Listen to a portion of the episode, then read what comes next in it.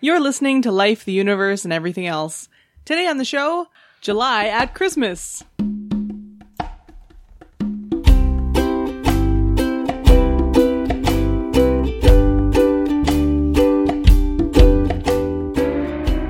Life, the Universe, and Everything Else explores the intersection of science and society. If you have questions or comments about the show, or you'd like to suggest a topic, you can find us on Twitter or Facebook, or send us an email at lueepodcast at winnipegskeptics.com. Show notes and references can be found at lueepodcast.com.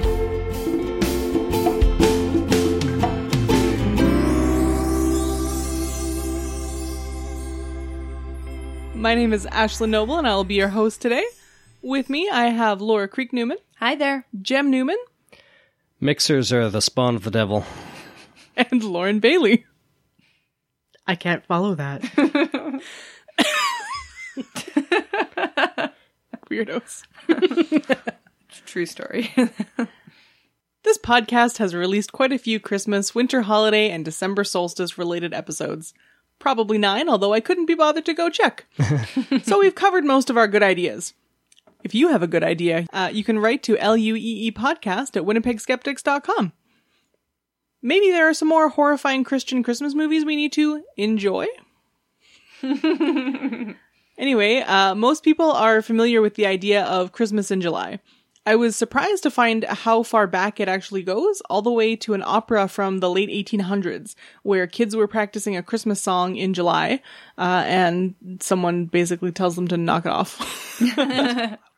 By the 1940s, Christmas in July was a common enough thing at summer camps to warrant a write up in the papers. Retailers started using it as an excuse for a sale by the 1950s.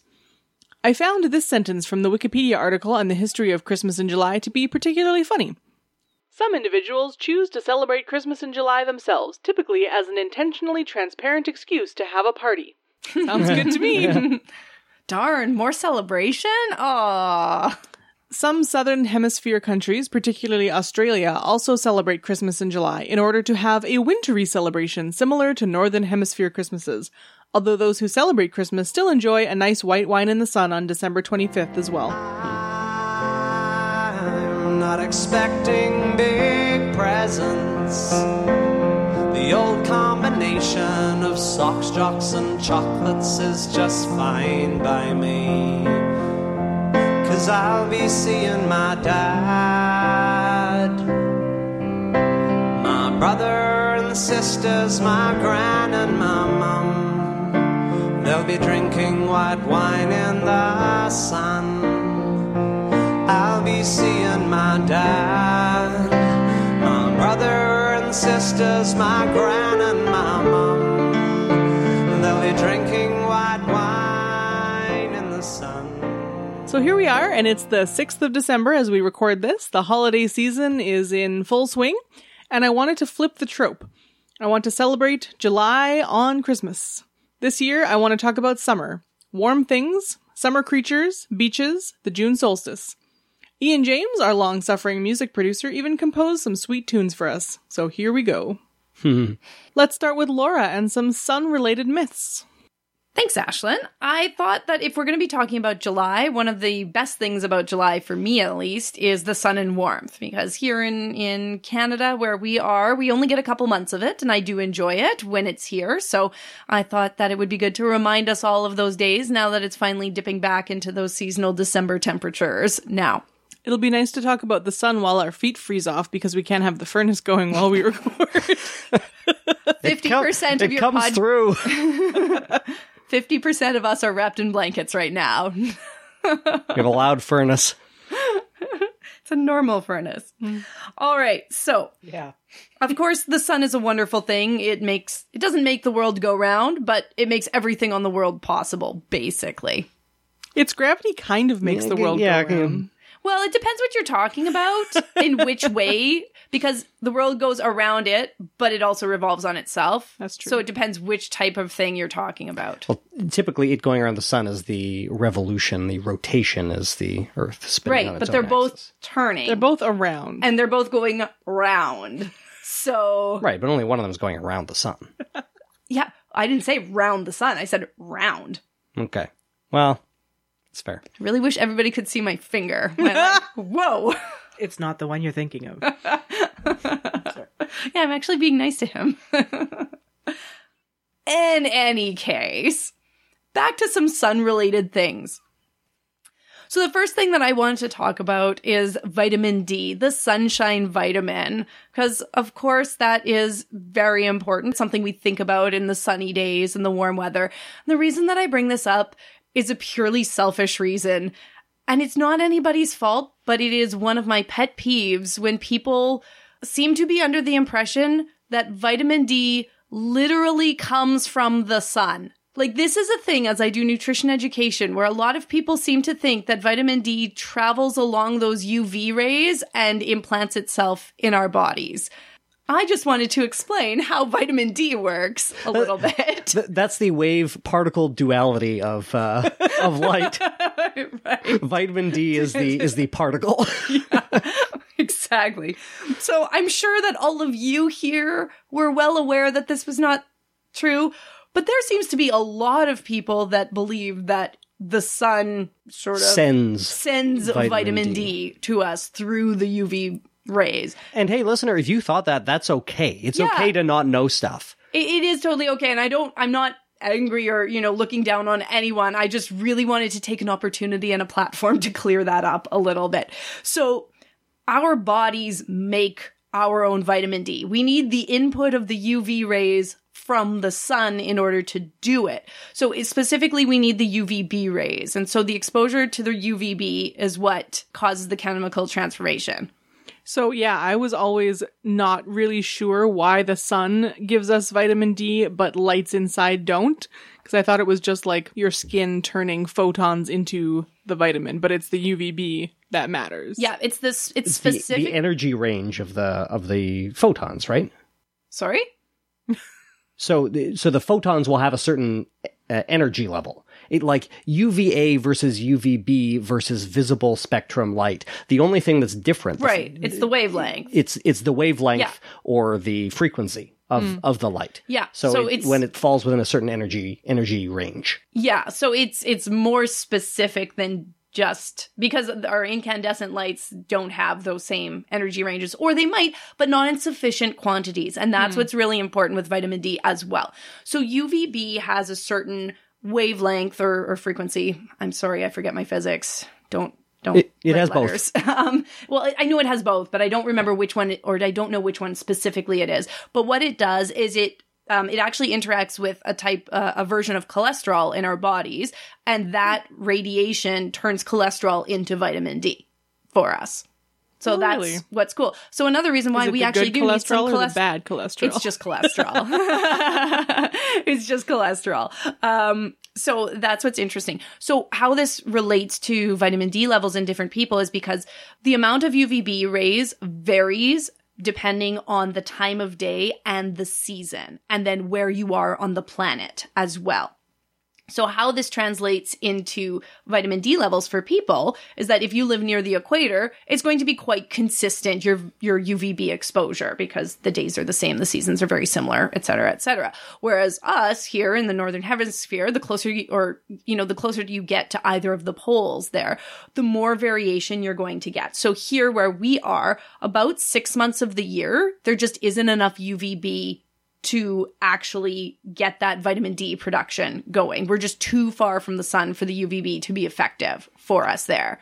So we that's why in certain climates it's a lot easier to be low in vitamin D because we just don't have that skin exposure. I've heard that basically all Canadians should be on some kind of vitamin D supplement. Is that relatively accurate? You know that the vitamin D debate is actually a really big one. And I thought about whether or not I should really bring this up because I have some ideas and some opinions, but I know it's really big and I couldn't do the full research hmm. for it there. But one thing that I can say is that six months of the year we don't get sun exposure. Um, and our food supply is quite low in vitamin D.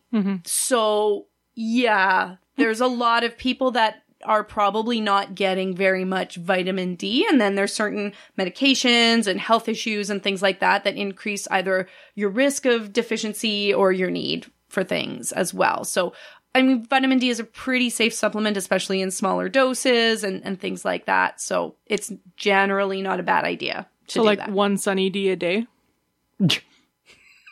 Does that have any vitamin D in it? I assume I'm really so. curious.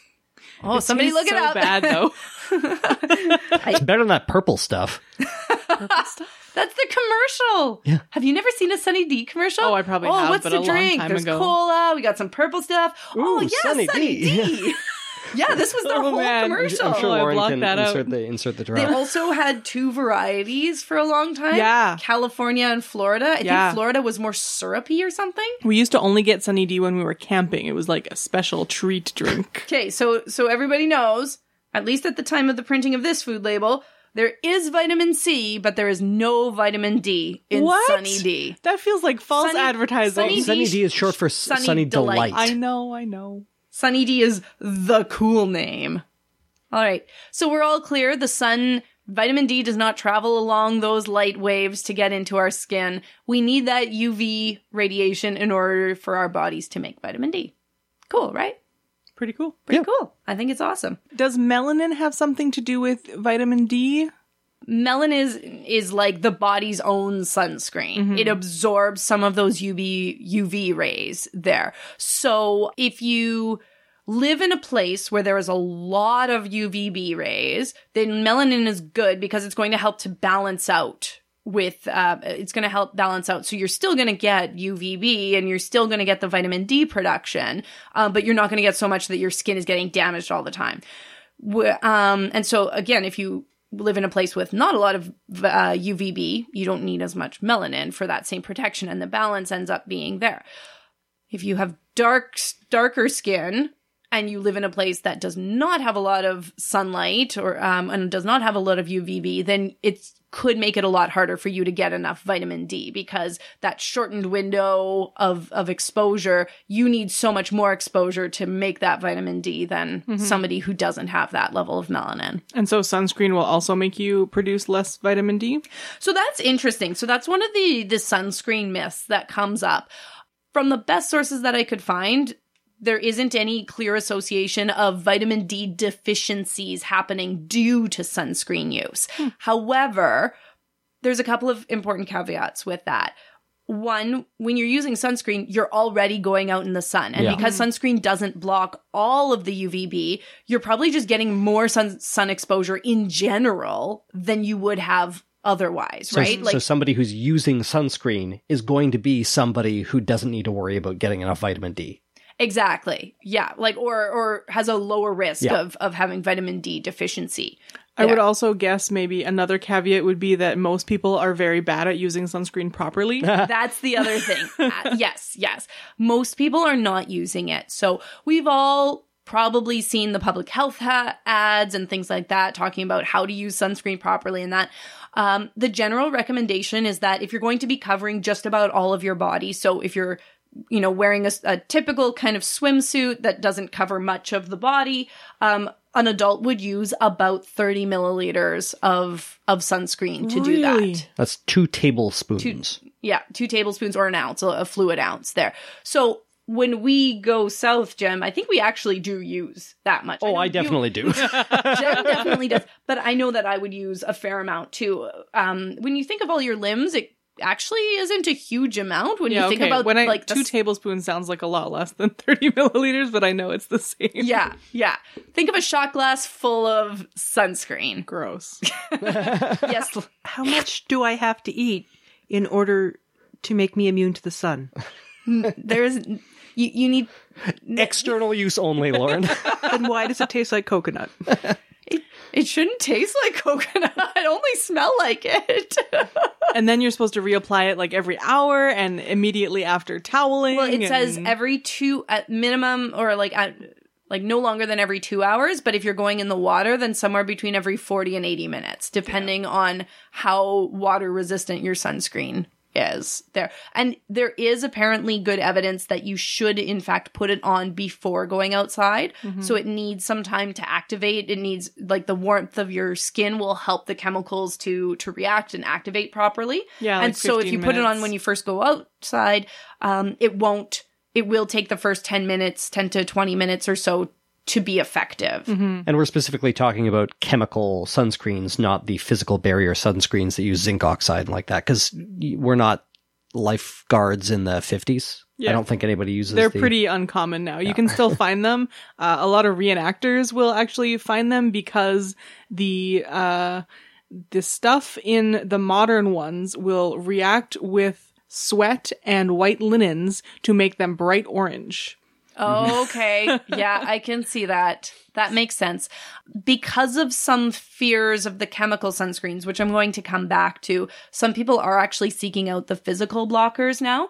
And there are more that combine both elements too. So there are more and more that will combine, um, some chemical and some zinc or titanium oxide. Apparently, they've been incorporating like micronized um, minerals more so so very very teeny tiny particles and that's helping with the texture and things like that. So you're not getting that big caked white nose that you would see in in a lot of those movies and things like that as well. So they're becoming more acceptable when people are looking for for alternatives for things as well. I'm just imagining one of those lifeguards, you know, like by by the time September rolls around and they're walking around and their their face is just completely like tanned, like a dark, like nut brown, Except and, for the nose. and then their nose. nose is just, Just like this like- shining white oh god pale.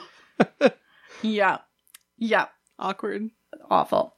So we've been talking a little bit about UV rays, so I thought I'd talk about those a little bit too, because most of us know that's what comes from the sun and that's what causes the issues, or that's what we're trying to prevent too much exposure to. I think a lot of people recognize that there's two main types of UV rays that we're concerned about when it comes to skin health. There's UVA and UVB. We were talking about UVB. Um, but I thought there's some a couple of interesting facts that I'd bring up around those ones there. The UVA and UVB, as we were talking about, they have different frequencies there, and that's why they affect the skin differently in different ways. UVA is responsible for some of the tanning, but that's what's responsible for a lot of the wrinkles and the, the premature aging of the skin. So that type of skin damage there. It's the UVA rays. Um, and the UVA rays penetrate into the deeper layers of the skin, and that's why it causes the wrinkles because it breaks down that collagen and all of those supportive tissues Makes in the your skin, skin less elastic. Makes it less elastic, absolutely.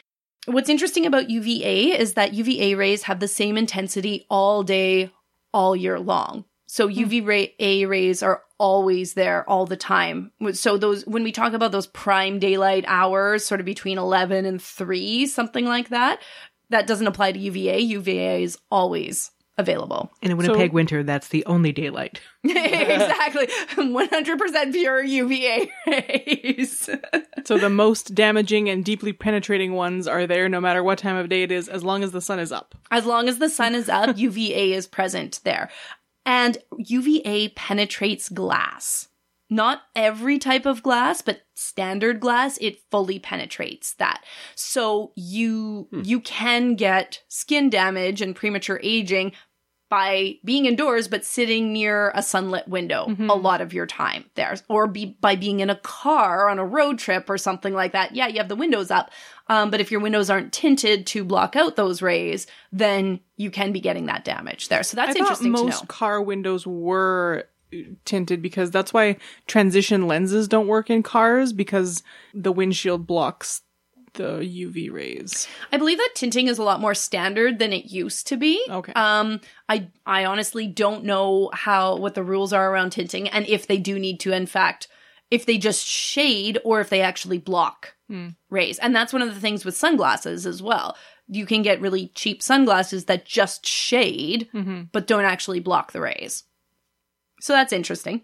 UVB, on the other hand, has a different wavelength and it affects mostly the, the top layers of the skin. And so it's most responsible for the cancers. Um, the, and that's where a lot of the cancers will, will develop there. It's also responsible for the burning sensation there, that reddening of the skin. And, and like I said, the intensity fluctuates during the day, and this one doesn't penetrate glass. So if you sit near a sunlit window, you can get wrinkles, but you're not going to be getting those uh, those cancer causing rays. So You're not going to get a burn. and you're not going to get a burn from it. You might still feel hot because the heat is still there, but you're not actually going to get that same burn. So on to sunscreen a little bit. First, a little bit about SPF, the sun protection factor, because this is always a good one. We see that number, and and we've been trained to know that higher is better, right? So 150 SPF. absolutely, Oh, yeah, yeah. go for it. Just you know, maybe find a 200 out there, right? Does that exist? I, I don't know. I've seen 100. Yeah, I've, I've not seen definitely seen 150 or anything like that. The highest I see frequently is like 50 or 60. That's what's like. That's what's typically available. You can find the tiny bottles of a hundred in the for an exorbitant price in the mm-hmm. cosmetics section. So the sun protection factor it relates to how much of the UVB rays are blocked out by this, and the what what it's measuring is compared to not wearing any sunscreen at all. How much slower will your skin turn red using this? So SPF 50 is it takes 50 times as long to get the same amount of burn as you would with unprotected skin. Yeah. Oh. So my understanding was that it was like a logarithmic scale and it started from like 10 was pretty bad and 50 was like 90% of the rays that it was blocking. It's not logarithmic, but it does kind of work that way hmm. in the sense that SPF 10, you're blocking 90%. You're, well, okay. It takes 10 so, so we're not actually measuring how much UV is being blocked. Right. We're measuring how long it takes f- to get the same symptoms, which is a proxy Yeah. for, Yeah. for the uv I'm surprised it's that. So 10 know, is it, it sounds unscientific to me. Like it took longer for this person to go red. Oh yeah, like it. Uh, yeah, and it is not exact. yeah. Well, and that's going to depend on who your test population is as well. If we're testing on Jem, this is a different story, right? So, so I think there's You you you you you need a, a, really fast hand on that stopwatch for the basically unprotected you skin. need like ultra speed camera for that one. There, Jem thinks about the sun, and he's developed a sunburn. So, I, I had to go to the hospital in winter one time because I got a sunburn so bad. it was February. Yep, yep. So to put that it into perspective, Ashlyn. If you're thinking about how much is blocked out, generally the calculations will go an SPF of 30 will block out about 97% of the rays, whereas SPF of 50 will block out about 98% mm. of the rays. So you've gone up 20 SPF points, but you've got 1% extra blockage. Yeah, that's wild. there. Well, one percentage point. It is Right. more than one percent Right, extra block. Yeah. Sorry, I misspoke. But it's it's not a it's not a tremendously large increase. There, you see the biggest increases in blockages at the lower numbers. But wh- when when you look at the amount of uh, UVB that is coming through, if you're blocking 97% of the UVB, 3% is getting through. And then if you're blocking 98, 2% is getting through, but you're still blocking one third of the UVB that was getting through with the SPF 30, Yeah. which is one percentage point out of three percentage points. Right. Dermatological societies and cancer societies recommend um, at least an SPF of 30, but there doesn't seem to be any evidence that going over 50 is useful or necessary for the vast majority of people because of how the numbers work there. So go with at least 30. Uh, interesting, apparently, at least in the US, products that are labeled sunscreens or oils or whatever that have an SPF of 8 or lower must contain warning statements that they are they could en- encourage cancer risk and that because they don't have a high sun protection factor. Mm-hmm. So that's kind of interesting there. And speaking of the n- melanin part of it, people who have more melanin in their skin do in fact need some sunscreen, especially if they have a lot of sun exposure. Even though they can, even though they need it for their vitamin D um, production and things like that, they can still get that same skin damage. They still have a risk of skin cancer. It is lower, but it's still there. Is so, especially if they're going to be spending a lot of time in the sun, it is it is important to be getting some of that on there for their skin health. So that's something to keep in mind. I have a hot tip about sunscreen in Canada. So it's way harder in Canada to get anything labeled as sunscreen uh, than it is in the States. So a lot of our products that you can buy at like Sephora and even drugstore products have a lot of those, uh, like they'll have SPF 30 as a lot of makeup products do like foundations and stuff, but they're not allowed to say that in Canada, but they're the same formula as the ones in the States. So if you look up the makeup that you're using in the States and it says that it has sun protection, it almost certainly does in Canada too, because they don't change the formula. They just can't get the permission to say it. So what what makes that? Because I do see some products like cosmetics Yeah. that say that. Uh, a lot of extra testing and regulation that they have to Oh. submit themselves to. And it's really expensive. Basically, Health Canada is like you need to provide evidence to back this up. Yeah, yeah. Right. Which is something that uh, it would be nice if Health Canada did for, say, uh, natural health products, Uh-huh. but they don't. Yep.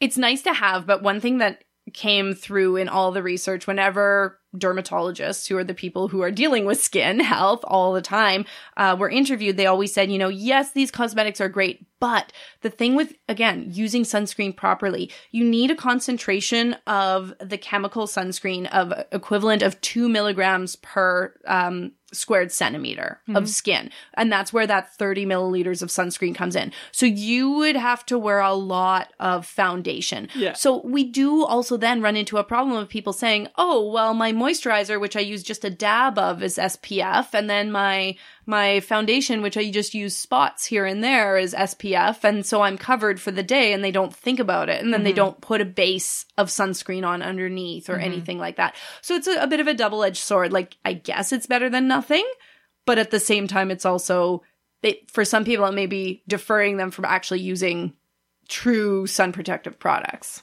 They also have really cool products now, like uh, setting sprays and powders that are primarily sunscreen that you can uh, put on on top of your makeup throughout the day, which I think is pretty cool. Yeah, yeah, I heard. I I, just. I read about a couple of those, so I'm gonna check those kinds of things out. Cool. A Couple more things about sunscreen. Some common myths. Only in the summer.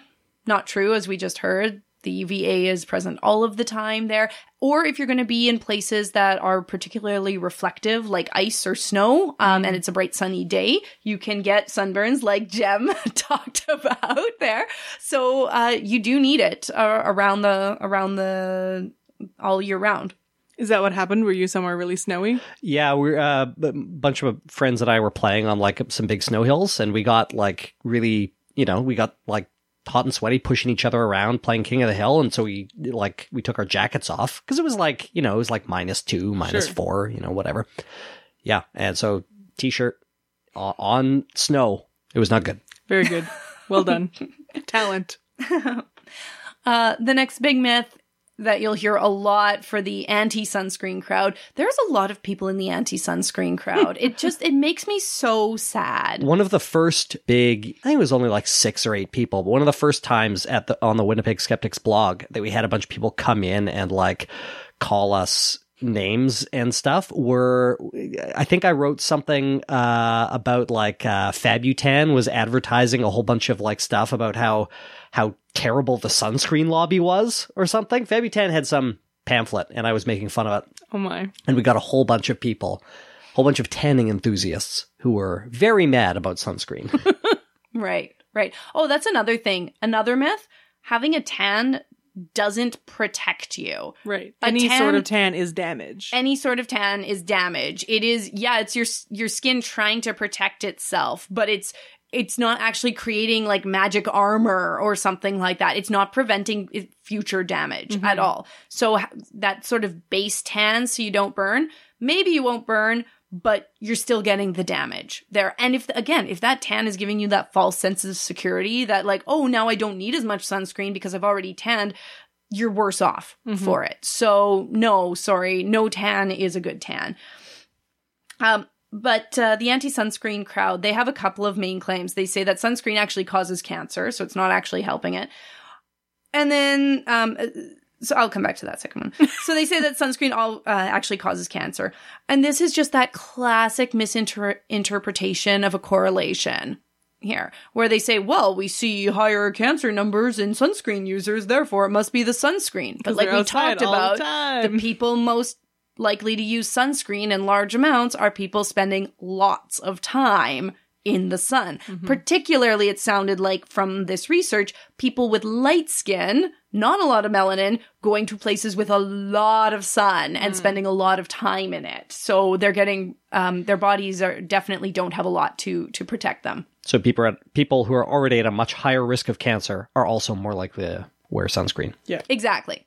Just like you have all these studies about uh, the fact that alcohol is um, protective uh, against cancer, but there are a lot of confounding factors because the people who abstain from alcohol in the studies are people who uh, typically have been told by their doctors they can't consume alcohol because they're on medication because they're you know uh, Yeah, they were sick sicker population in general. and they're on medications that mean they have to abstain. yeah, or they knew they were at higher risk for X, Y, and Z other factors and choose not to have alcohol because of that, but their risk is still there and Yeah. those types of things. Yeah, it was definitely a classic misinterpretation of a correlation into causation there. The other big claim of the anti sunscreen crowd is that, well, the chemicals, woo, scary chemicals. Um, the chemicals in sunscreens are either toxic, okay, whatever. Um, or their biggest one is their endis- endocrine disruptors, which is a big buzzword um, right now. I'm not saying that there isn't validity to this with some uh, chemicals or that there isn't co- uh, cause for concern, but the one che- the chemical that they tend to single out, the oxybenzone, Yeah.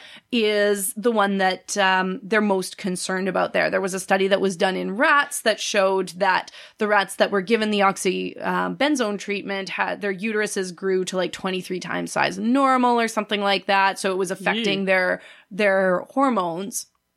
So yeah, it sounds like a cause for concern. But there's a couple of things here. The rats were fed this stuff. It wasn't applied topically. So External use only, Lauren.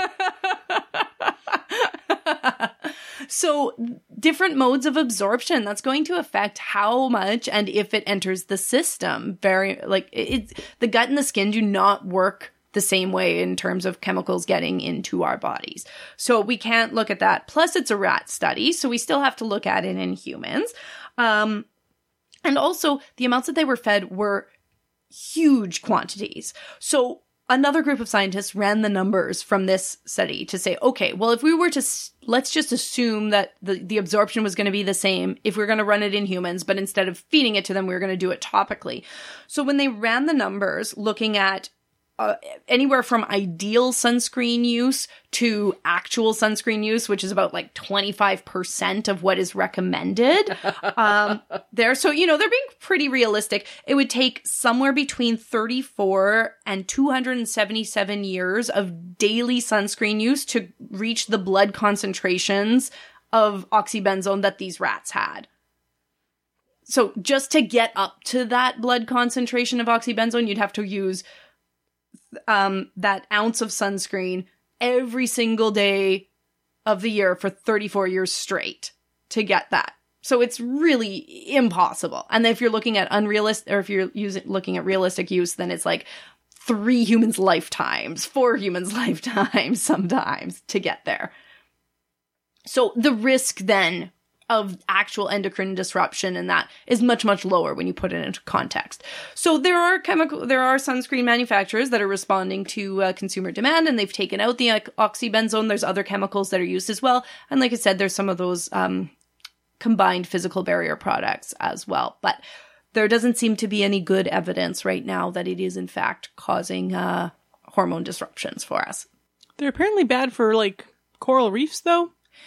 There's something about that. I don't know. I'm not an environmentalist. Um, there's a lot of things that could be happening, but there's also, you know, we want to think about, okay, if there's a lot of sunscreen, there's also probably a lot of tourism and a lot of boat traffic and a lot of other stuff going on in those cases. And then global warming in general is bad.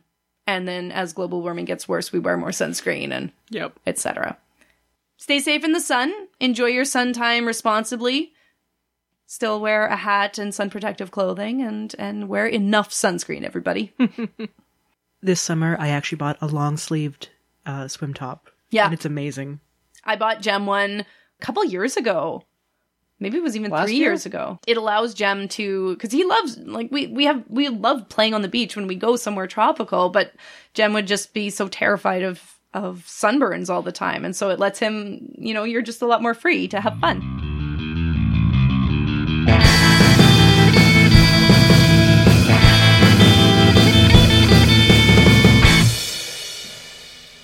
Lauren has prepared a segment for us about the best summer creatures, which are butterflies. Fact, not opinion. This topic came about because I was weeding decals of ashlands that were butterfly shaped. So she's like, What are you doing your segment on? I don't butterflies? and then I wrote a segment on butterflies. Woo! Thesis statement Butterflies are fascinating. We found fossils of them that go back to the uh, Paleocene, and several human cultures throughout history have had myths or legends around their local butterfly populations. I'm in the mood today to present this topic in grade 8 es- essay style. So we have three main points that I feel make butterflies amazing. and none of them have anything to do with the variety of colors and patterns that butterflies have evolved for various forms of predator detraction. Do you have one of those uh, those folding backboards? Um, the the Oh, to do a cardboard project? with the two Yeah. wing- yeah. Yeah. Yeah, and The trifold. Yep. and you cut them out in the shape of the butterfly. Yeah. Ooh, nice. That's Step a up. science fair if I've ever heard something. Yeah. Point the first. Butterflies turn to goo. I love this. Butterflies have a four stage life cycle. They're an egg, they're a caterpillar, they're a chrysalis, and then they're a butterfly. If they're lucky. Admittedly, most of the eggs and caterpillars become food for other creatures.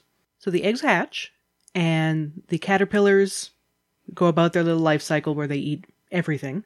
They go through two apples and some leaves and some cheese. No, there's no there's no cheese. There's totally cheese. There's- Yes, there uh, is. Oh, There's yeah, a yeah. slice There of is a Swiss slice of Swiss cheese. cheese. A slice of Swiss cheese. One lollipop. some One. watermelon.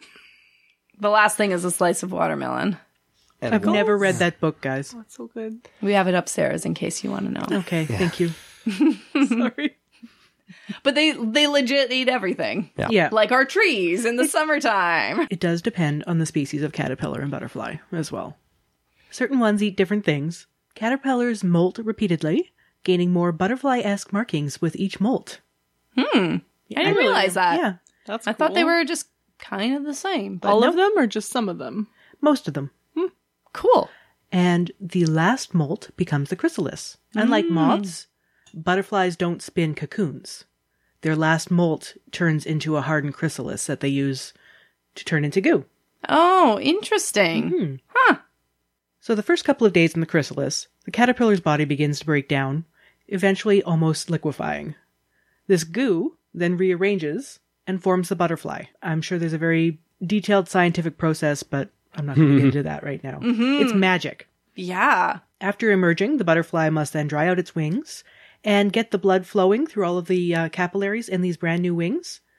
And so it can't fly away right away. You, you'll see like the cartoons or something where it says like the butterfly will just start flying away. No, it has to sit there and, It's it's, got to very flap its wings for a while. yeah, and it's very vulnerable, and a lot of them die in that stage. Sorry. Is it considered blood or like ichor? Yeah, there's a there's a fancy word for it. It's not quite blood, but Yeah, it- Yeah. it's it's not but the blood-like substance Yeah. of it. It's life force. Yes. Yeah. so it, and it can like for a while it can be a few hours. Yeah. Right? Like it's not even a few minutes. For No, some of it's a them long I think time. it can be a long time. Yeah. And they, if they don't, if they're not in direct sunlight, then they have to wait longer because they have to basically heat up. Right. You got to charge up before you can fly away. It's a lot of work. Imagining tiny little solar panels on their on their That's wings. basically what their wings are. hemolymph. That was the word I was trying That's to think it. that, yeah, Thank that's you. what I was thinking. I'm like, I know this word. I've learned this word. I do not remember this word. I didn't put that in my point form notes that I'm totally cribbing this section off of because this is literally a grade eight essay. Uh, they've done experiments where This is very cool. right you can basically do mean things to caterpillars, and then Don't, after though. after they go through the chrysalis and they liquefy and then become a butterfly, they will have the same aversion to that stimulus that the caterpillar did. So they remember the bad things happening after being liquefied. It's wild. It is not well understood. Right. like, how? but really cool. Along the same vein, point the second. Butterflies are bloodthirsty monsters because we tortured them as caterpillars. Several butterfly species engage in something called mud puddling, where they will sample any liquid that they come across, be it a mud puddle or a pile of gore or blood or whatever because they need to get the minerals from it, especially salt. Scientists have done some studies where it's apparently more male butterflies that'll do this. Okay. Because their bodies can't synthesize everything they need from the pollen or nectar from flowers that they're drinking. So they have to get minerals like salt. That's elsewhere. interesting. I know a lot of male butterflies, or at least for some species, do not actually eat at all Yeah, after some of them don't, yeah. metamorphosis. Mm-hmm. They just try to spawn and die, But some live a long time. or try to try to mate and die. I guess. Have you ever had a butterfly land on you when you're sweaty? I don't think so. No. Okay. No. I've only had a few butterflies land on me, and it was usually in those like big butterfly exhibits. Yeah, yeah. I think it was more so in there where it's very climate controlled and usually like on my head or mm-hmm. something like that. Some place where I'm just like, where is it? or it's like on my shirt or something. Yeah. Well, you can get But- them. They'll they'll drink the salt. They'll drink That the makes sweat. sense. Or you'll you've seen the picture of the butterfly drinking the turtle's tears Yep. to get its No, to get I the haven't salt out seen its that. tears. There are like a couple of them on each uh, side of of the turtle's eyes. is pretty cool. Oh, Yeah. It's like best a magical fairy eyelashes tale. ever. Or they'll drink your blood that makes if you sense. cut your arm or something, and a butterfly happens to It's full of sense salt. it. Yeah. Mm, Bloodthirsty iron. monsters. Point the third. Butterflies that migrate, they journey many lifetimes. I couldn't make that any more concise. There are several species of butterflies that migrate uh, from our very northern climes to more central climates. The most famous migrating butterflies are the monarchs or the painted ladies, which are more that you'll find in uh, in Europe as a painted lady species. Monarchs migrate from southern Canada to Central America, laying eggs and living and spending their lives on the journey. So the same butterfly won't be leaving and then making it all the way to its winter home. It will stop, lay its eggs, die, a new caterpillar will hatch, hopefully. So if there's some caterpillars that are lucky enough to hatch, they will then do their uh, chrysalis and continue on their leg of the journey. And there will be three or four different life cycles by the time they get down, and then they'll do have some life cycles down while they're in the in the southern climes, and then the same thing will happen on the way back. Now, have you heard about the mountain in the middle of Lake Superior? Yeah. Mm, no. No. monarchs that have migrate from the northern part of Lake Superior, so kind of like Thunder Bay where I grew up. They will travel south, and then they will take a sharp detour to the east, travel for a few kilometers, turn south again, and keep going. As near as scientists can figure, it's because there was a giant mountain there in however many thousands and millions of years ago that is now gone, but the butterflies remember it, so they will still migrate around it because it would take less energy to go a few kilometers east than it would to go up and over the mountain. That's so it doesn't funny. exist anymore. Yep. So their migratory patterns are pretty pretty sealed. They use the same travel agent every year. Apparently, Ice Age Travel Company. Thomas Cook. that's why they're out of that's why they're going out of business. It's just Yeah. yeah. So for these That's hilarious. I had no idea that happened. Yep. And I'm sure there's other ones, but that's the one that I remember. Right. Well, Yeah. because it's in your own backyard, so mm-hmm. to speak. Yeah. Oh, cool. So for these three points, these is why butterflies are fascinating by Lauren Bailey, age 13. That's it. That's my segment. Yay, butterflies. Yay. Huzzah.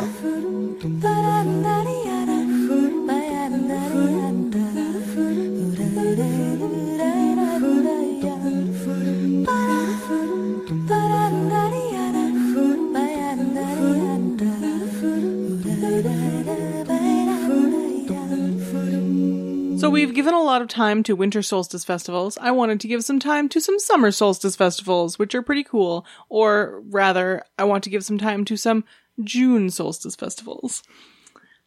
Yeah, I thought I thought this was supposed to be uh, July in Christmas. It's June 21st, like close enough. Deal with it, Newman. We're talking about summer, not specifically July. Uh, speaking of which, the Dragon Boat Festival, uh, celebrated throughout Asia, but specifically in China, sometimes falls in May, sometimes in June. It is on the fifth day of the fifth lunar month, which changes year to year according like to the Gregorian calendar. Uh, the fifth lunar month is considered unlucky in China, uh, and it's believed that illness and natural disasters are more common. So this is one of the stories for the origin of the Dragon Boat Festival. Uh, that various traditions to get rid of bad luck, like sticking needles in pictures of poisonous animals and hanging various kinds of plant life believed to chase away bad luck, uh, were developed uh, at the beginning of the fifth month. So. Uh, the first few days of the fifth month would be spent torturing paper animals. Throwing darts at your ex. Um, and there are, I guess, five poisonous animals that are more active after the fifth lunar month. So things like uh, scorpions and snakes and things. And so these are the things that are uh, represented during this festival. And uh, there are even like bracelets that are woven of five different cords representing the five poisonous animals that parents will place around their children's wrists to protect them. Uh, so that's one of the theories about where this uh, festival came from, but it's been celebrated for so long that the actual origins of it are kind of lost to time. A couple of other big ones are basically the deaths of various people caused this festival. There was a very famous poet who apparently committed suicide by jumping into a lake, and the dragon boats are said to be racing out to save him.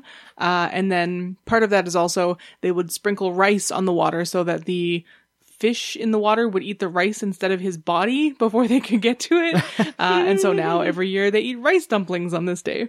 Whoa. There's some very complicated uh, historical origins to this. Um, however, modern research suggests that, like many holidays, the death stories were probably superimposed upon an already existing celebration. Yeah. Likely the harvest of winter wheat, which occurs uh, around now, so it's just a straight up harvest festival, or a dragon worship festival. So yeah, they they harvest winter wheat around the time of this festival, and so likely it's just a straight up harvest festival. Modern day celebrations include the racing of dragon boats, of course, which uh, there's a big dragon boat festival here as well at the same time in Winnipeg and around the world in the whole sort of diaspora. They also, uh, a lot of eating of rice dumplings called, I'm going to butcher this, zhangji. Uh, and apparently the word for the rice dumpling is also quite similar to the word for prize and the word for dragon. Uh, and so it's all sort of intertwined and lucky, delicious rice things. And they have different rice dumplings depending on which part of the country you're in. I would like to try Sounds these like sometime. I want to eat some rice dumplings right about now. so, the Dragon Boat Festival. Sounds like a good time. Cool, fun. Wilkakuti is a solstice celebration in the southern hemisphere, uh, particularly in Bolivia, Chile, and Peru. It's celebrated by the Aymara people, who are a group of about a million indigenous people in living in that region. Uh, Evo Morales' government declared it a national holiday in Bolivia in 2009, which caused a lot of Christians to get very mad about people celebrating things that they did not. Yeah, uh, like the um, the current interim president, who is a Christian supremacist. very anti-indigenous people. Very, yeah, uh, claiming that they worship the devil. Mm-hmm. Uh, yeah, she's a monster. uh, also, uh, military-backed coups are bad, and I think that we shouldn't do them. So, Wilkakuti is primarily celebrated in Tiwanaku, which is a UNESCO World Heritage Site. Uh, it's sort of, kind of, and this is like a very Eurocentric thing to say, but it's kind of like Stonehenge in appearance. Um, we think because it was super destroyed during a lot of looting, first of all, and then just bad archaeological digs, like that did not follow very good procedures and stuff. But the way that it is now, um, the rays of the solstice sun shine through the temple there, which is called the Sun Gate. So that's got to be a pretty cool thing to see. So people will come from all over the world to celebrate the solstice there. There are four tables which are ceremonially burned. I could find no other information about why there are four tables, but that's like a cool different thing. Um, and there's music and offerings are made to mark the start of the new agricultural year and the lengthening of the days. Hmm. So that sounds nice. Mm-hmm. And a very comparatively small solstice festival that I had not heard of before. Speaking of solstice festivals or celebrations that I had not heard of before, the Day of Private Reflection. Uh, so this is a day of observance in Northern Ireland This is my kind of holiday. Uh, it was chosen to be on the solstice because the summer solstice seemed like a good day to look forward and look back.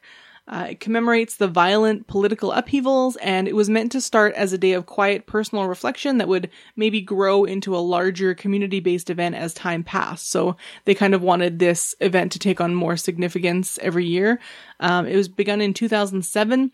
But it doesn't really seem to have taken off the way the organizers had hoped. It's it doesn't really seem to be a thing anymore. The most recent thing I could find about it was from 2014. But you know, not all traditions make it in the world. Mm-hmm. But I thought it was an interesting one. Some are butterfly eggs. Tirgan uh, is an Iranian solstice celebration dating back to at least the 9th century. Uh, there are many scholars and historians uh, that wrote about it over the centuries. Those are the earliest accounts we can find, but it was not like, hey, this is a new celebration that people are, are doing right now. It is a water and rain festival with the origin said to be in praising Tishtraya, who was an archangel who appeared to bring thunder and rain during a drought. And there's a whole myth about uh, there was a war going on, and a hero archer came and shot into the heavens to summon this guy, and he wherever the uh, arrow landed was where the border of these two countries was going to be, and then rain came down to bless both countries and fall peacefully upon the border and solve all their problems. So this is a festival that's been celebrated for more than a millennia. Traditional foods like spinach soup are served. There's dancing and poetry and splashing of water is a big deal. And there are rainbow bands which are tied on people's wrists and they wear them for 10 days and then they throw them into a stream. Hmm. Cool. That's very much the Ashland of festivals then. Yeah, no kidding. Uh, there's also a Tirgan festival in Toronto, which is a celebration of Iranian art and culture, which is held every two years. That sounds like a pretty good time. cool. Uh, so the last one I want to talk about is Indigenous Peoples Day. This festival is celebrated annually in Canada on June 21st. Uh, it's marked by various festivals across Canada, many including large gatherings and powwows, uh, like the one that takes over the Forks here in Winnipeg. It's got giant events and performances and ceremonies.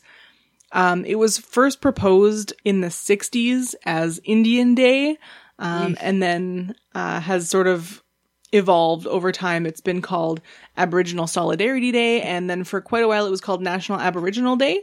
Uh, Prime Minister Trudeau officially changed the name to Indigenous Peoples Day in 2017. The Northwest Territories is so far the only province or territory to give this day official status as a formal statutory holiday, which they did back in 2001. And I, I always see the the big billboards about uh, Indigenous Peoples Day around the time, and and I think it's pretty cool solstice celebration and Yeah. a good day for it. Mm-hmm. So solstice celebrations, they're cool. I like them. Uh, we usually have a fire and barbecues and things. I usually forget until at some point that day they go, oh yeah, it's the longest day of the year. Although now with the kids being a bit older, it, it becomes a little bit more important because we mentioned like, did you know it's the longest day of the year and and that kind of thing. So we mention it, but we don't mark it in any way.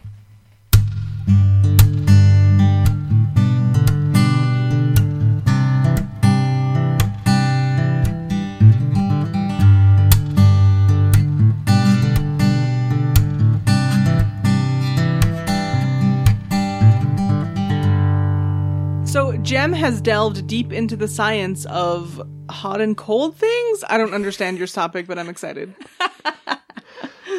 So uh, I'm trying to bridge the gap here. Uh, in July, you want to cool down. At Christmas time, you want to warm up. So I'm talking about foods that are claimed to either heat you up or cool you down. but why don't we just turn on the furnace? Because we're recording a podcast and it's too loud. Can we have alcohol then? We'll get into that. I know. I'm excited. So, have you all heard the claim that drinking hot tea on a hot day can actually cool you down? Yes. Yes. No. So today, What? today I'm going to be uh, today I'm going to be talking about the myth or fact that certain unexpected foods can cool you down in the summer or heat you up in the winter. First, I'm going to uh, give you all some common claims. Then I'll provide a brief lesson on human thermoregulation. Brief. I, pro- I promise. then we'll examine the claims in detail and see how they stack up to the science uh, as, as best as we can determine it. Sound good? Yay! I feel like the tea thing and the thermodynamics thing are going to go in my favor here. There's no way that's real. So, uh, first, some foods that supposedly cool you down. If you want to know what foods will cool you down, the internet is full of listicles claiming to tell you just that. Um, so I sourced most of these from HuffPost, that vile hive of scum and quackery. We must be cautious. Uh, so uh, here we go cucumber, watermelon, zucchini, pineapple, mango, cilantro, bitter greens, and fennel seeds. Why is popsicles not on this list? An actual cold food. Freezies. As you would expect from Huffington, the sourcing on these is um, questionable. Uh, plenty of uh, statements from um, dubiously credentialed health gurus, alongside appeals to traditional Chinese and Ayurvedic medicine. Uh, you'll notice that hot tea didn't actually make it onto this list, but it's one that my family members are fond of bringing up, so let's throw that into the mix too. Hot tea. so, what do you folks think of this list? Anything plausible in there?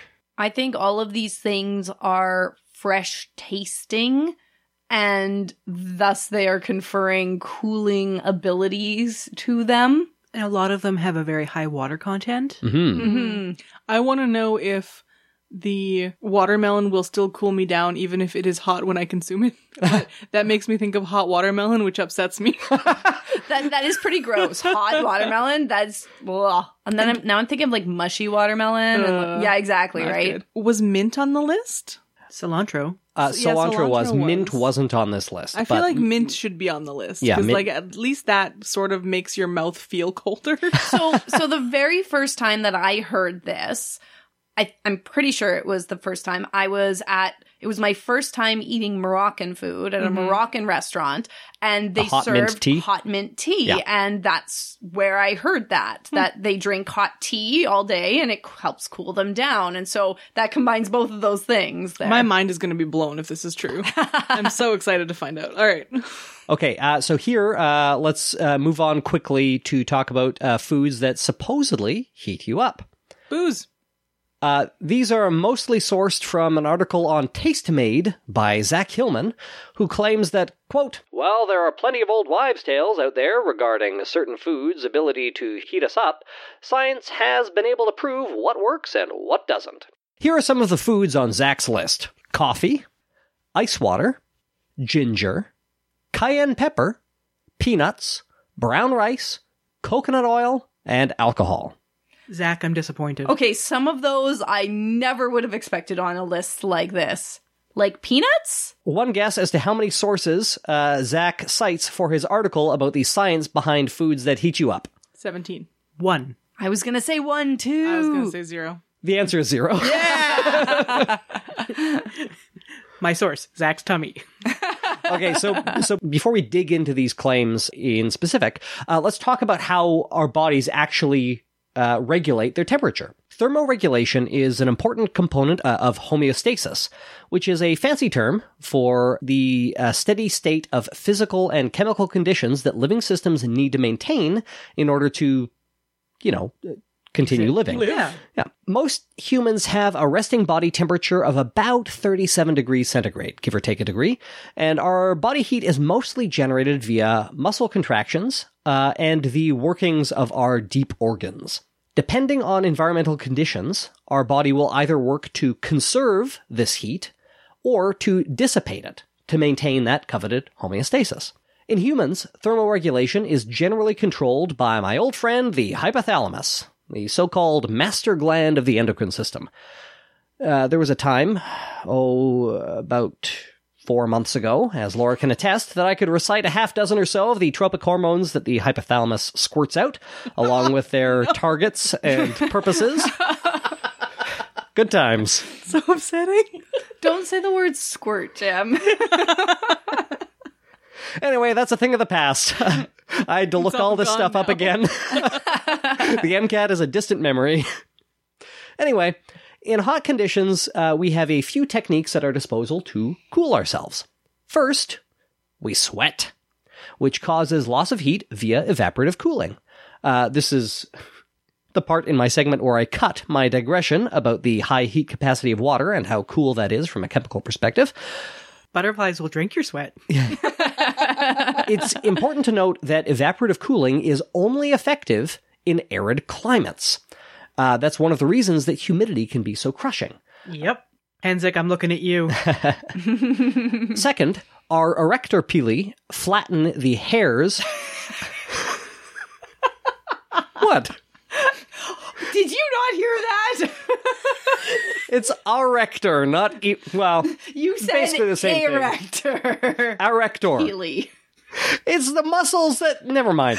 You're making it worse. Why? Why? That they the hairs on our skin Thank you. get flattened. when erect, these hairs trap heat in a layer of still air close to our skin. Like so, birds. so so by uh, flattening the hairs out, we eliminate this uh, this layer of still air that traps heat. Okay, so that's the second way we cool down. All the hairs on your skin flatten down to make sure no heat's getting trapped. And third, vasodilation increases blood flow to the capillaries closest to the surface of the skin, increasing the heat exchange with the environment. So, uh, assuming that it's less than 37 degrees outside, this will cool our body because you get more heat exchange. That's how thermodynamics works. Unfortunately, if it is hotter than 37 degrees, you're still increasing heat exchange and you're in for a bad time. I'm looking at you, Penzik. So to heat up, our bodies have a couple of related tricks. First, our arrector pili f- lift our hairs upright Like fat birds. to trap heat, as uh, uh, I just discussed to myriad giggles. Fat birds so much, they're all fluffy. Uh, second, uh, vasoconstriction occurs, routing blood away from the skin, uh, preventing heat exchange with the environment. Third, Vitamin D. brown adipocytes can produce heat via the consumption of triglycerides in a process called non-shivering thermogenesis. Fourth, and probably most obviously, we shiver. The process of shivering, which is triggered by the hypothalamus, essentially produces heat by making the muscles work. If you remember nothing else from high school physics, hopefully you remember entropy. Essentially, whenever any work is done, some of the energy that goes into doing that work is irreversibly lost as waste heat. The less efficient the process, the more waste heat is produced. Um, compare an incandescent light bulb to an LED bulb, for example. Uh, incandescent light bulb is much less efficient, takes a lot more energy because a lot of the energy is lost to heat. Incandescent heats up. Typically, our organs work to eliminate waste heat. If they didn't, we would I- immediately die. Uh, but when we're cold, our skeletal muscles intentionally do low efficiency work, shivering, for the express purpose of producing that waste heat. Cool, right? This is why I shake uncontrollably in the cold. I'm almost done. We'll turn the we'll turn the the furnace right back on, okay? No, it wasn't even like okay at this time of year, especially before I've gotten properly acclimatized to our horrible winter weather. Like going from the home to the car and waiting for the car to wake up, my whole body just shakes, and it's really uncomfortable and not fun. So it sounds like you're you've got some high intensity shivering going on. Yeah. Uh, there, there's actually an interesting distinction between uh, the low intensity shivering and high intensity shivering that mammals do, uh, which I will not get into because uh, everybody wants to turn the furnace back on. So. So let's get to uh, some of these claims and the science. So let's start with the stuff that's supposed to cool you down. First off, we have cucumber and watermelon. HuffPost claims that uh, these will cool you down because, why, they're more than 90% water. Plus, they've got like electrolytes and shit. So, how does that sound to people? Does that, do you think that'll cool you down? Hydration and cooling are can co-occur, but are not the same thing. So, as discussed, um, uh, you need water to sweat. You're not going to sweat if you're totally dehydrated. So, yeah, you, you you can't sweat if you're out of water. So uh, it it helps in that sense. But if you want to talk water, you know what's 100% water? A glass of water. so uh, these things are going to be less effective at cooling you down than just having water.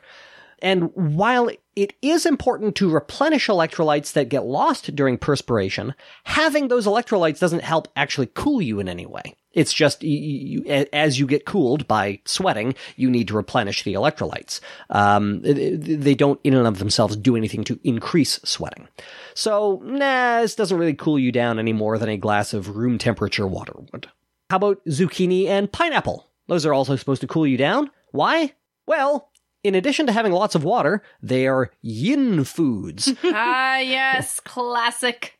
According to the diverse Chinese philosophies uh, that form the basis for traditional Chinese medicine, yin is characterized as cold and wet, while yang is hot and dry. Thus, a yin food is thought to cool you down. Uh, yin is, of course, also thought to be soft, yielding, and passive, being associated as it is with femininity and darkness. Uh, in contrast to Yang's hard, focused, active masculinity that is altogether bright and sunny.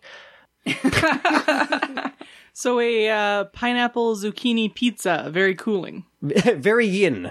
Ugh. It oh, also God. sounds horrifying. Yes. Two things available at Pizza Pizza. You can get it right now. Oh, God. Oh. So I, I, probably don't have to say this, uh, but as far as the science is concerned, the yin yang duality well ha- has no basis in it. Uh, so I would not go for zucchini and pineapple to cool you down. Bitter greens also supposed to cool you down. Why? I'll quote from the Huffington Post. In Chinese medicine, internal heat is believed to be a result of inflammation or dehydration. Bitter greens reduce inflammation. No, we've been over this. Uh, mango, also supposed to cool you down. Why? Quote, it's the king of fruits, according to Ayurveda, and no wonder. This exotic treat delivers a burst of antioxidants, including immunity boosting vitamin C and vitamin A. These nutrients help hydrate your cells, keeping body temperature in check. The dietitian is having a, a moment. like, what?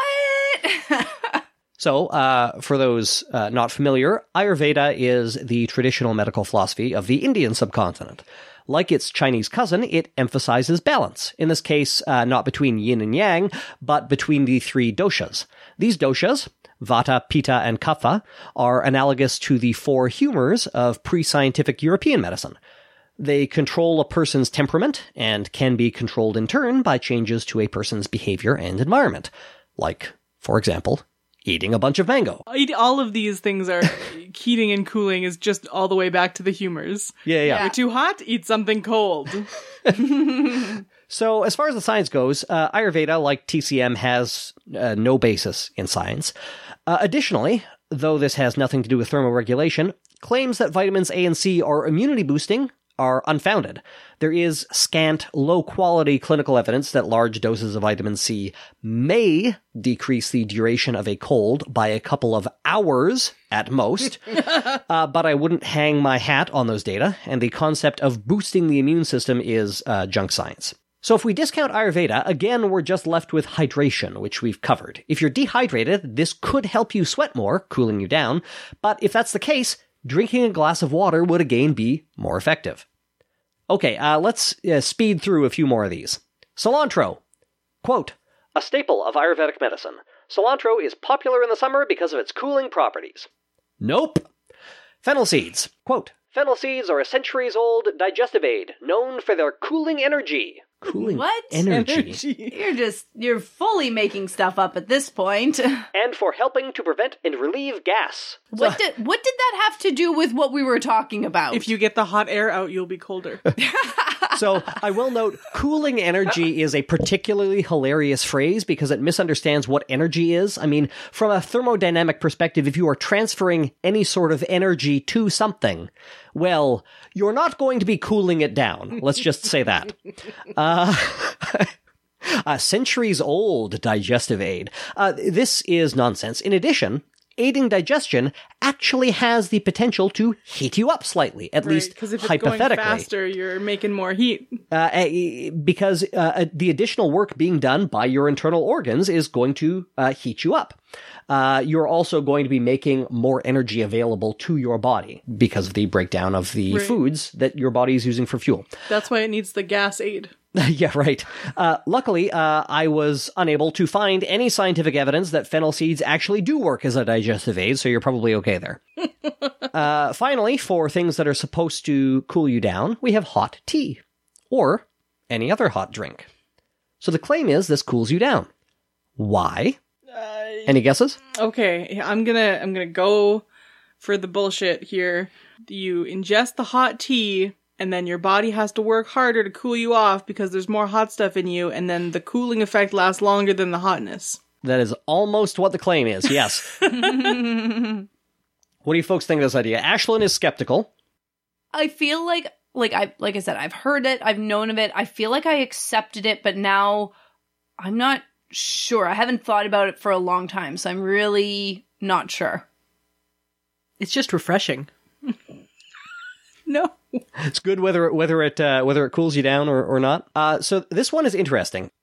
Thermodynamically, I agree that this claim is implausible because you are transferring heat to a system, and it would be weird, let's say, if that resulted in a net loss in energy, Right. or a net loss in in heat specifically.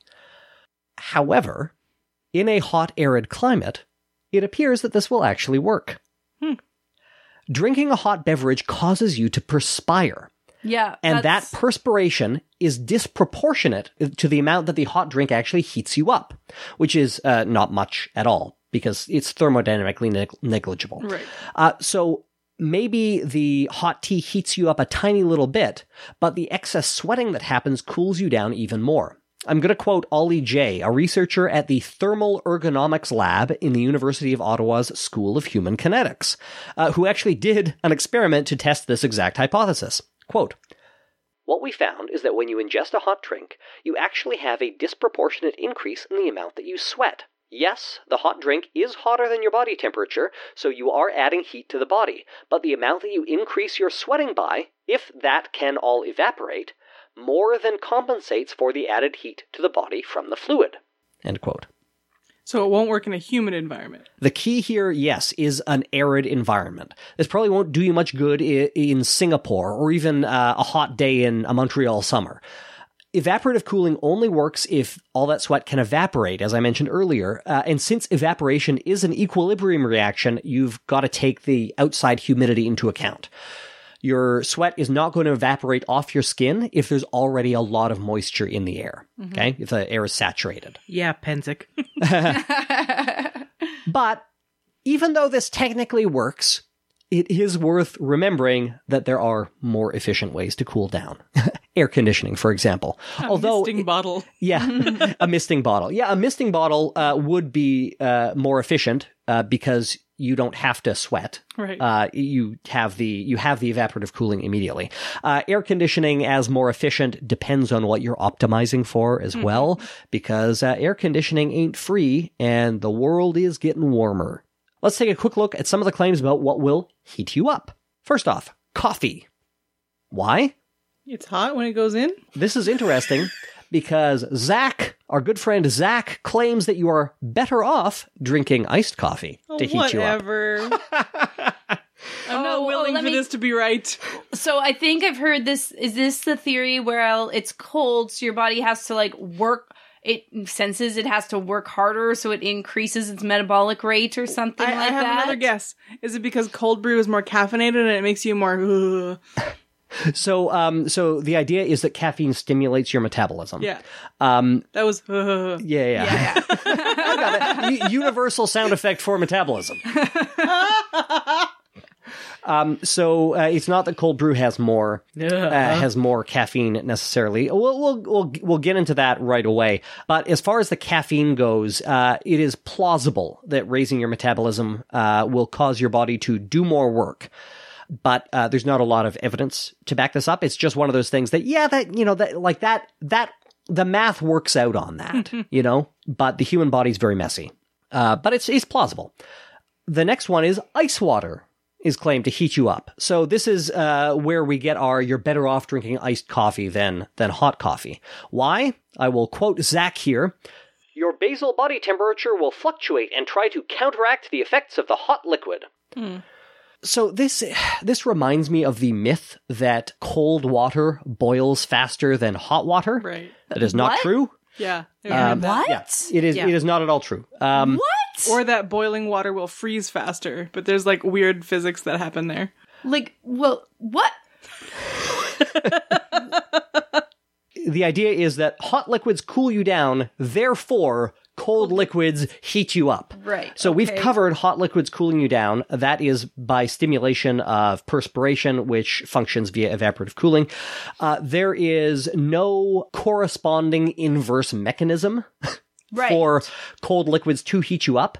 Our friend Zach's lack of sources isn't doing him any favors here. No, there's totally an inverse mechanism. You drink something cold and then you shiver more and then you get warm. Uh, okay, so so that is hypothetically possible. Thank you, Ashlyn, for uh, Hypothermically possible. No, thank you. um, unfortunately, the thermal ergonomics lab, as far as I can tell, has not studied this particular question. Uh, perhaps I just uh, I just missed the memo. But I was unable to find any scientific evidence that cold uh, drinks, whether water or coffee, uh, will heat you up more than hot water. And it is, uh, as we discussed uh, with the inverse question, uh, thermodynamically improbable.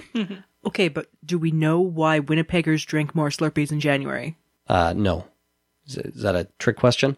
I hate Slurpees. Boredom. To prove how tough we are. Because Calgary can't win. I don't know. Uh, let's move on to the next one. Ginger claims uh, claims to heat you up. Uh, why? Quote: It gets your blood flowing, which drives away the chills by warming your extremities. So this is not true. yeah, that's Um, pure malarkey. While there may be some medical uses for ginger, research is generally focused on potential light analgesic effects and uh, anti-nauseant effects. Um, increasing blood flow doesn't appear to be uh, one of them. But even if ginger did get the blood flowing to your extremities, that would likely result in a net loss of heat for your body, as it would increase the temperature exchange with your environment, which presumably, if you're trying to warm up, uh, your environment is colder than you are in this scenario, right? Yeah, and you want to keep it in your core, not in your extremities. Yeah. Uh, additionally, uh, Zach notes that fresh, raw ginger is better, and that other root vegetables could also work, though less noticeably. Uh, an article at uh, ndtv.com, again, completely unsourced, goes into more detail here, if you want to call it that. Quote, Root vegetables are known to cause heat in your body. These include vegetables such as potato, carrots, sweet potato, and kale. These what? What? kale, kale, kale's not a root vegetable. Oh my god. Like, I guess you could eat kale root. I've never heard of that, but No, don't, don't, don't, don't. It's even more bitter and full of dirt. continuing the quote. These vegetables require more energy during the process of digestion, causing heat in your body.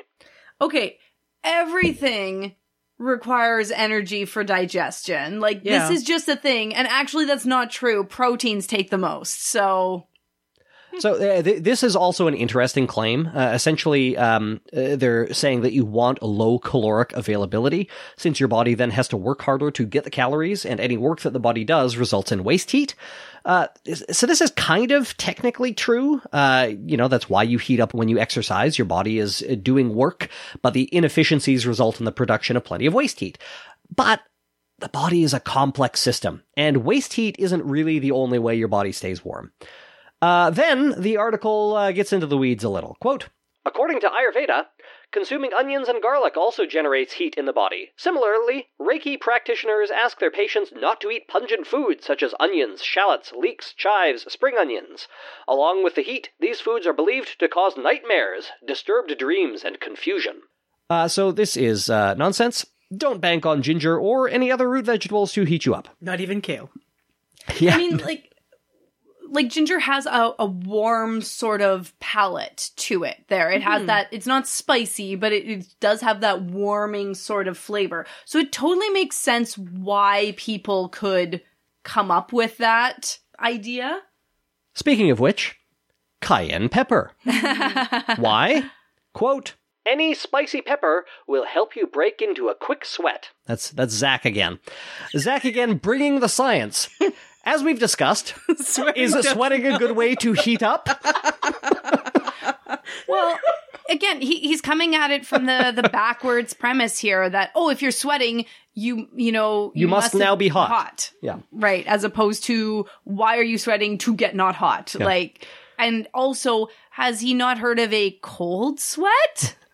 So uh, th- this claim is uh, borderline incomprehensible, um, since, as we've discussed in detail, uh, sweating is a mechanism for cooling, not heating. Uh, I guess the idea is that the pepper somehow heats you up, and uh, that causes you to sweat. But uh, that's not true. Pepper the cap- makes my mouth feel like it's on fire. Yeah. the capsaicin can have that kind of that that nervous system response for you to sweat. But again, there's a lot of neurological reasons that we sweat that don't actually have to do with heat production or loss. Yeah. So this will, if anything, result in you cooling down, not warming up. Peanuts. Why? Quoting uh, Zach again. High in vitamin B3, which promotes blood flow and kickstarts your metabolism. No, it doesn't. It absolutely does not. Zach, you're full of it. So uh, the blood flow claim uh, we've discussed. That's not meaningful here. Uh, also, as as far as blood flow goes, like there's lots of stuff about blood. Your your body is doing exactly what it needs to do to thermoregulate. As far as blood flow is concerned, don't worry about it. Okay, You uh, you don't know better than your blood vessels. yeah. Uh, uh, the metabolism bit, like that's plausible, I guess. Uh, peanuts are fairly calorie dense. They give you energy, and you need energy to shiver. But you know, few things, few things are better than a nice spicy West African peanut soup on a cold day. Though I will give him that. But that's because that's friggin' delicious. And no, it, it it's the peanuts, it's the cayenne, Yeah, it's the right. Ginger. oh, they're onto something. yeah, with I. I, I, I put some kale in there. because There's it's uh, also cold some in root West vegetables. Africa. Uh, okay, next Mm. one. Brown rice. Like what? Just Why, Yeah, why, just why do you think that would be? That, that it would heat you up? it's got lots of calories. Yeah, I don't know because he's full of shit. I don't know. Complex carbohydrates. Yes, that no, that's exactly what I thought, Yeah. and that goes for the root vegetable thing too, which is all a crock of it. So uh, th- this is this is uh, trivially true, I guess, uh, but only insofar as I'm killing you. a- a- any food will heat you up. Um, I mean, this this claim amounts to food is converted to energy. what? so, like anything caloric will fit the bill. Um, caloric, incidentally, is the name of a hypothetical fluid that hundreds of years ago scientists thought was the source of all heat. Uh, that's why we use Yeah. the term calorie. Um, yeah. Uh, I it- learned that in grade four. yeah, like like the ether, uh, like luminiferous ether, it it, it uh, that went the way of the dinosaur. Well, dinosaurs existed though. Anyway, Yeah, uh, the only thing that differentiates brown rice from anything else is, I guess, that it's a little less refined than, say, table sugar. Uh, so you end up with a longer, slower burn. Uh, that gives you less heat or energy all at once. Uh, though it's questionable as to whether that's really what you want in this case. Perhaps Laura could speak further to the distinction between simple and complex carbohydrates and how meaningful it is. If we're going from the premise that you want your body to do the work of digestion because that's what's going to create heat, then you actually do want the complex carbohydrate because something like table sugar requires almost no work of digestion because it just gets absorbed. It's very low energy process to uh, to transport that into your into your like from your gut into your blood and then into your body cells. So, yeah, you actually would want something that takes more work to digest, but not too much work. So, something like rice is a complex carbohydrate, but fairly low in fiber. So, it would probably fit that profile if you're going with that assumption there. There you go. so, so Laura gives Zach the stamp of uh, dietetic approval. But if you're going from the premise that you need quick energy from your muscle cells to do the shivering, then the sugar would be better because it enters the it enters the bloodstream and then can be taken to the tissues so much faster. Okay. Uh, well, if that didn't piss you off, uh, well, let's get to the next one. Coconut oil. Oh, Why? Quote Coconut oil is full of healthy fats, which turn into fuel instead of spare tires.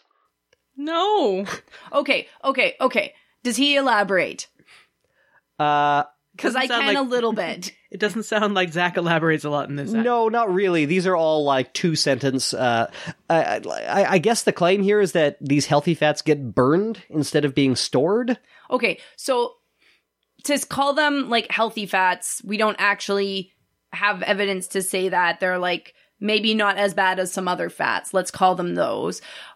And the type of fat that they're referring to is the medium chain triglycerides or MCTs, which are all the rage right now with the whole keto phase that's going on. And so these types of fats, these are short chain or not short chain fatty acids, they're medium chain fatty acids. So they're between 8 and 12 carbons. Um, and they do get absorbed and metabolized differently. So they get absorbed faster and they do preferentially get burned for fuel as opposed to being um, transported to tissues and then incorporated into and out of adipose tissue. So physiologically, yeah, they do. You, if you have those, they are going to be burned as fuel because of what they are. But they're not metabolism boosters, and and they're not. th- There's nothing magic. There's no magic heating properties about them. So what you have to look at here is is what's the composition of the whole meal or the whole whatever here. And and so yeah your body's going to burn those but then it maybe won't burn as much of some other type of fuel because it's burning those. And so it's preferentially putting any long chain fatty acids into storage as opposed to going through the digestion process and then and then burning them there. So that's what's happening with this. I feel like it's quite bold of you to assume that they're not just eating a spoonful of coconut oil.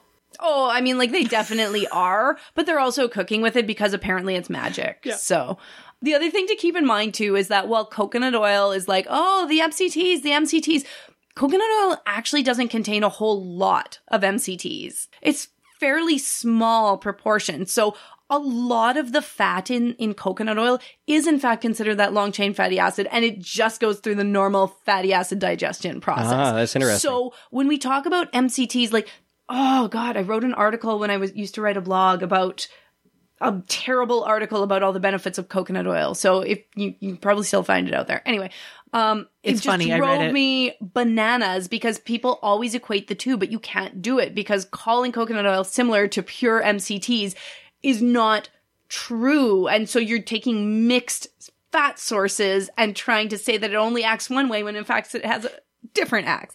Ah! Right. Okay, we're on, we're on the last one. Alcohol. Woo. The claim is this will heat you up because I don't know, it makes you feel warm. So it won't. But Zach or whatever his name is, uh, he he got this one right actually. Um, uh, maybe because he happened to watch that one episode of MythBusters. uh, though uh, his explanation of, of of why it won't heat you up is a little muddled. Anyway, I'll I'll, I'll give you the actual uh, explanation. So, um, alcohol makes you feel warm. You know, you get that warmth in your chest when you when you drink it, and you may also feel warmth in your extremities as well. Uh, at least initially, uh, alcohol is a vasodilator, which means that it causes your blood vessels to relax and widen, lowering blood pressure and increasing blood flow to the extremities. So in a cold environment, what this will do is it will make your extremities feel warm because they're they're suddenly getting more blood flow. As you're losing all that heat. But the greater blood flow to the extremities will then almost immediately result in you starting to cool down. So does this mean that on a hot day, alcohol is actually a good way to cool down? Well, not so fast. uh, sure, at low temperatures, alcohol will cool you down, but at higher temperatures, that is to say when it's more than 37 degrees centigrade out, uh, thermodynamics dictates that increased blood flow to the extremities will actually warm you up, as I believe I mentioned earlier, uh, since you're just increasing your heat exchange with the environment. And finally, according to Dr. Anthony Decker, uh, writing for Scientific American, at high serum levels, alcohol actually becomes a vasoconstrictor, decreasing blood flow to the extremities. Now, this should help you preserve your heat. So if you're drinking yourself into a stupor in the middle of a blizzard, uh, may- maybe more alcohol might be a little bit better than less, but uh, keep in mind that this will accelerate frostbite. Yeah. Basically, just don't drink alcohol if you're cold, and definitely don't drink a lot because you will you will lose digits. So, uh, to summarize, a hot drink on a hot day will surprisingly help cool you down, so long as it's not too humid. Uh, but it'll help cool you down by sweating. And there are other ways to cool you down by uh, not sweating, like a, a mister. Caffeine will probably heat you up, as will eating just about anything, uh, or uh, getting d- doing anything with your body, any kind of exercise, any kind of internal work that your body is doing, or any kind of external work that your body is doing, any kind of work at all will heat you up. And for everything else, especially claims regarding Ayurvedic or traditional Chinese medicine, the evidence is mixed, poor, inconclusive, or conclusively false. But the segment's not quite done. Uh, while I'm researching these segments, I often stumble across interesting tidbits that don't really fit into the segment itself, uh, but that I want to share. Now, often, as listeners well know, I will shoehorn these in, but I couldn't find a place for this one uh, anywhere. So uh, here is something cool that I learned about thermogenesis. Not only do some plants engage in thermogenesis to keep warm, the lodgepole pine dwarf mistletoe, a parasitic flowering plant native to North America, actually uses thermogenesis to disperse its seeds. Explosively. Yeah. Nice. So, this variety of mistletoe contains a thermogenetic protein that causes its fruit to heat up and explode. I will quote from an article in Nature. Quote, Seed dispersal in dwarf mistletoes is accompanied by a remarkable explosive process. Dwarf mistletoes spread solely by seed, which is forcibly ejected from the ripe single seeded fruit at the end of the growing season, late August to early September in BC. For a given stand of infected pines, dispersal takes place over the period of about a week. Studies by Hinds et al. showed that a seed can be dispersed as far as 20 meters from its source, with initial velocities approaching 25 meters per second, that is, 100 kilometers per hour. Or, or highway speeds in Canada. So if you're standing in that pine grove, you might be like, "What is hitting me in the head? what is going on?" Yeah. You would probably say that once. well, the, the, the seeds are going the seeds are going pretty fast, but uh, they don't have that much energy behind them because they're pretty light.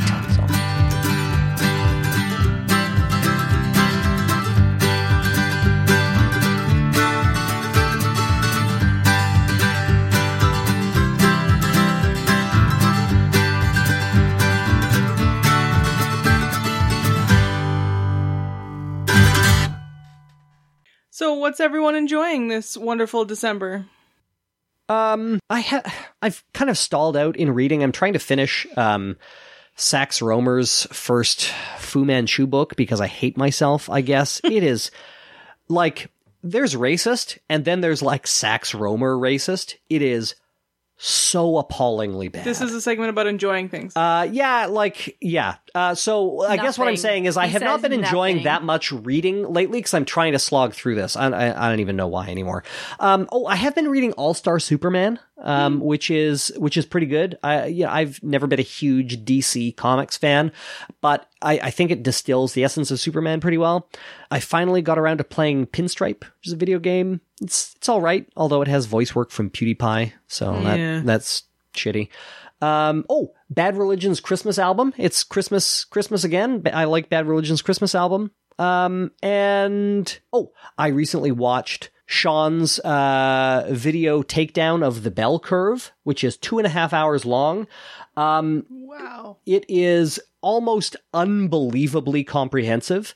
Um, uh, so I like if you're if you've heard people making claims about race realism, um, we've mentioned we mentioned the bell curve way back on episode I think ninety eight when we talked about uh, bad race science. Um, but uh, there is a lot to unpack, and uh, Shaun does a good job demonstrating the appalling scholarship that uh, Charles Murray and his co-author engage in, uh, and the uh, absurd lengths they go to justify uh, incredibly regressive uh, social policies as a result of really bad science uh, that is clearly motivated from a bad place.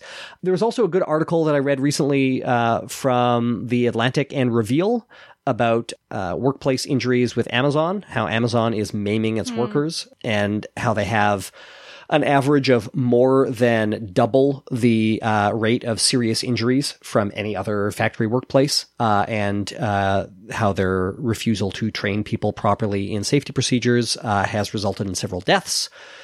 I find it incredible how you just know our episode numbers off the top of your head. I don't know. Is is it actually episode ninety eight that we did have, the, I have no the, idea. the race you one? said it with such confidence that I believe you. I don't currently know what episode number we are ever recording, so One fifty one. We had cookies last time, Laura. you assume I paid attention.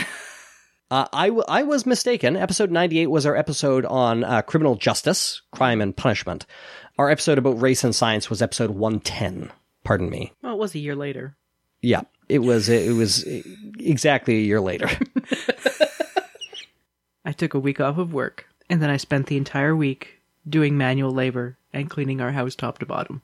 Are you enjoying having a clean house? It's a disaster. Yeah, we Oh. haven't quite gotten there yet. Well, I was madly shoving Duplo into boxes before you folks arrived, so I feel you. Uh, I was in a Facebook group and somebody said, Hey, I just got a Switch. What games should I play? And a bunch of people who were recommending games that I enjoy were also recommending a game called Overcooked. So I downloaded it and it's completely ridiculous, but Dave and I have been really enjoying it. Uh, you just run around in an extremely poorly laid out restaurant on purpose, uh, trying to make food for ungrateful diners. Uh, and it's things like uh, your kitchen is located on an iceberg, so you will slide off if you go too fast. Or there are two trucks going past each other on the highway, but they're going at slightly different speeds, and you need things from each side of this truck, so you need to time it to get back and forth properly. So, you know, very poorly laid out restaurants like that. Uh, and it's really fun. That sounds delightful. yeah. That's funny. So that's what I've been enjoying. I've heard good things about that that series. There's there's two of them now. I think. Yeah, there's Overcooked too. I, I made Dave download the first one because I like to do things in order, even if it punishes myself. Uh, I'm I'm I'm with you. Uh, somebody was suggesting I play Skyrim, and I'm like, okay, time to finally start Arena and Daggerfall. It took me a really long time to get into Star Trek because I wanted to start with the first Star Trek. oh boy, I'm so sorry. Yeah, so I watched the first couple and I was like, mm, "This is bad." uh, and I've since in, I have since enjoyed some Star Treks. All right, Laura. I have been very swamped at work lately, and so I just haven't really been reading much or watching much TV or anything. Our lives have been pretty busy, but uh, the last couple of weeks on Sundays, I have made a cake, like for no other reason except I wanted to make a double layer, completely frosted cake, It's Cake Day. and I did, and I have been enjoying doing that. And Yay. Yeah, so that's been just kind of fun because it's nice. I like making cake, and it's nice to have cake, and yeah. Yay. I bet Kira isn't complaining about this baking. Uh, no, she didn't like the red velvet cake though. yeah, she really enjoyed ma- helping me with it, but she did not like the the cake itself, and so she is not eating it. More for you. I did make my annual uh, vegan Christmas cake Ooh. uh, this year, third year in a row. So it is it is soaking in additional rum as we speak. Oh, uh, we tried the eggnog that we made last year. Uh, it has now aged one entire year. It has a lot of booze in it, but also a lot of actual like dairy and egg yolks. Uh, and it's pretty good. It it was really weird looking, and I was scared, but it's delicious. Like You're- You're still with describe us. When she says we, she means Dave and, and herself. Yeah, I, yeah. I don't touch eggs. Lauren had had nothing to do with this. Um, so we followed Alton Brown's aged eggnog Ooh. recipe uh, a year ago, and it uh, was pretty harsh. Uh, at that point, we we drank some of it, uh, and then we just put the rest of it in the fridge and kind of forgot about it. Uh, and we shook it up because it sort of it sort of had a top layer that looked like cheese. Oh my It had a god, bottom layer of fairly thin liquid, and we just shook it up this is horrifying. and and drank it, and we're still alive, and it was good. Cool. I would try that. there are there are uh experiments that have been done that when you make it with this much alcohol after a couple of weeks it's essentially sterile because everything is dead yeah. so it can't survive. yeah Yeah, that makes sense. That's why alcohol is a preservative. So I, I recommend the recipe. Just you gotta have patience. Cool. Not an Alton Brown fan. He's kind of a homophobic dick. Oh, really? He's Yeah. right wing, homophobic, and fat phobic. That sucks. I was so sad when I, know. heard this. Right. That's really disappointing. like There's- I, I, I- I was aware that he was super religious. I remember somebody Mm-hmm. talking about how like when he's out to dinner at a restaurant, he'll like say, like say grace with his Mm, family and like that. And but you know, like there are lots of perfectly lovely, very religious people. Like Yeah, there's a, an article out there called something like uh, "Don't Meet Your Heroes: How I Realized Alton Brown is a Dick." Hmm. So what are we talking about next month, Laura? oh yeah. this is where I volunteered an idea. I, I, I had a flash of terror because I'd been warned about this, and then I realized I'd forgotten to come up with something. But Laura, So we've had a lot of fun laughing about Sandwich Cast because sandwiches are awesome and beautiful and fine. I like sandwiches. I eat them all the time. I eat them for my supper sometimes. oh okay, that's we get it. I like them for lunch. N- not doing it. Ashlyn, I don't even know what's happening. what? Okay, well I guess you've got to I had a insert the hundred drop. sandwiches. I'd eat them all at once. Ashlyn is looking back and forth between Laura and Lauren. Oh my god. Okay, that is just the intro to our next episode. and Ashlyn will learn. So we'll see you next time for Sandwich Cast. Good night, everyone. Good night. Good night. I thought you got the joke earlier when we were doing this. Life, the Universe, and Everything Else is produced by Jem Newman and Ashlyn Noble, with mix and tech production by Jem Newman. If you want to support the show, the best way to do that is with a review on Apple Podcasts or Stitcher, or by sharing an episode with a friend. Original music is produced by Ian James, and this episode was edited by Lauren Bailey.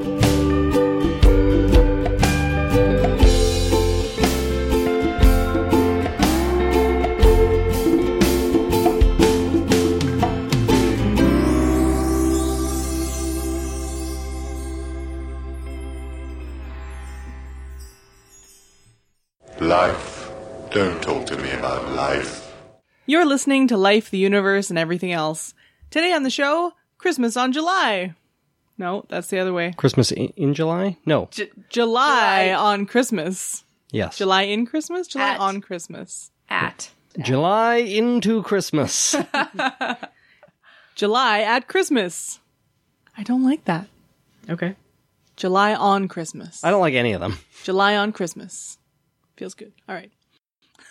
We make a July out of Christmas. Oh, God. July during Christmas time. Yay.